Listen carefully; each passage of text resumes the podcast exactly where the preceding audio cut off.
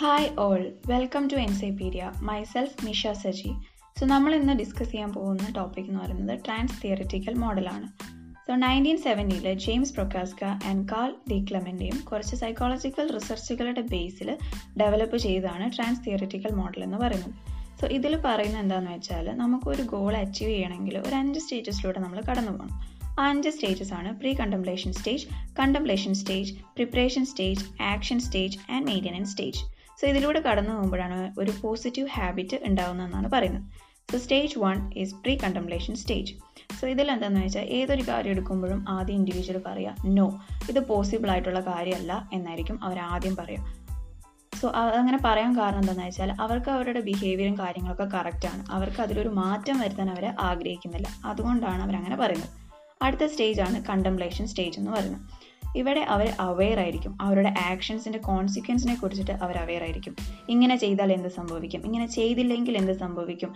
എന്നതിനെക്കുറിച്ചൊക്കെ അവർ aware ആയിരിക്കും. അതുകൊണ്ട് തന്നെ അവർക്ക് എന്ത് പക്ഷെ എന്തൊക്കെയോ കാരണം കൊണ്ട് അവർക്ക് മുന്നോട്ട് പോകാനായിട്ട് സാധിക്കില്ല. അതാണ് കണ്ടംപ്ലേഷൻ സ്റ്റേജിൽ സംഭവിക്കുന്നത്. അടുത്തതാണ് പ്രിപ്പറേഷൻ സ്റ്റേജ് എന്ന് പറഞ്ഞാൽ ഇവിടെ അവർക്ക് അറിയാം. മുന്നോട്ട് എങ്ങനെയാണ് മുന്നോട്ട് പോകേണ്ടതെന്ന് അവർക്കറിയാം. അവരതിനു വേണ്ടി പ്രിപ്പയർ ചെയ്യും. അവർക്ക് അതിന് വേണ്ടിയിട്ടുള്ള അവർക്ക് അതിന്റെ ബെനിഫിറ്റ്സിനെ കുറിച്ച് അവർക്ക് മനസ്സിലാവും. അവർക്ക് മുന്നോട്ട് പോകണം എന്നുള്ളൊരു ഒരു ഒരു ഒരു വേ ഓഫ് തിങ്കിങ് ആയിരിക്കും ഉണ്ടാവുക. അതിന് വേണ്ടിയിട്ട് അവർ പ്രിപ്പയർ ചെയ്യും കാര്യങ്ങളൊക്കെയാണ് പ്രിപ്പറേഷൻ സ്റ്റേജിൽ വരുന്നത്. അടുത്ത സ്റ്റേജാണ് ആക്ഷൻ സ്റ്റേജ് എന്ന് പറയുന്നത്. ഈ ഒരു സ്റ്റേജിൽ കറക്റ്റായിട്ടുള്ള പ്രിപ്പറേഷൻ നടന്നു കഴിഞ്ഞിട്ട് പോകുന്ന അടുത്ത സ്റ്റേജാണ് ആക്ഷൻ സ്റ്റേജ് എന്ന് പറയുന്നത്. പക്ഷെ ചില സമയങ്ങളിൽ ഈ ആക്ഷൻ സ്റ്റേജ് കറക്റ്റായിട്ട് വർക്ക് ചെയ്യാത്തൊരു സിറ്റുവേഷൻ വരും. അതായത് ഇപ്പം പ്രിപ്പറേഷൻ സ്റ്റേജും കണ്ടംപ്ലേഷൻ സ്റ്റേജും ഒന്നും കറക്റ്റായിട്ടുള്ള രീതിക്ക് വന്നിട്ടില്ല എങ്കിൽ ആക്ഷൻ സ്റ്റേജിലേക്ക് എത്തുമ്പോൾ നമ്മൾ ഏത് ഒരു ബിഹേവിയർ ആണോ നമ്മൾ കൊണ്ടുവരാൻ ശ്രമിക്കുന്നത് അത് അവിടെ വെച്ചിട്ട് ഇല്ലാണ്ടാവും. അതുകൊണ്ടാണ് ന്യൂ ഇയർ റെസൊല്യൂഷനിൽ നമ്മൾ എടുക്കുന്ന തീരുമാനങ്ങളൊന്നും നമുക്ക് പാലിക്കാൻ പറ്റാത്തത്. കാരണം അവിടെ പ്രിപ്പറേഷൻ സ്റ്റേജ് ഉണ്ടാവില്ല. അതുപോലെ തന്നെ കണ്ടംപ്ലേഷൻ സ്റ്റേജ് ഉണ്ടാവില്ല. അങ്ങനെ വന്നു കഴിയുമ്പോൾ നമ്മുടെ ആക്ഷൻ കറക്റ്റ് ആയിട്ടുള്ള രീതിയിൽ നടക്കില്ല. സോ ഈ ഒരു ആക്ഷൻ നടക്കണമെങ്കിൽ നടക്കണമെങ്കിൽ നമുക്ക് അവിടെ ഒരു കുറച്ച് റീഇൻഫോഴ്സ്മെന്റ് കാര്യങ്ങൾ കൊടുക്കണം. നമ്മൾ നമുക്ക് തന്നെ ഒരു സപ്പോർട്ട് കൊടുക്കണം. എന്നാൽ മാത്രമാണ് അത് മുന്നോട്ട് പോവുള്ളൂ. ഏറ്റവും ലാസ്റ്റ് സ്റ്റേജാണ് മെയിന്റെനൻസ് സ്റ്റേജ് എന്ന് പറയുന്നത്.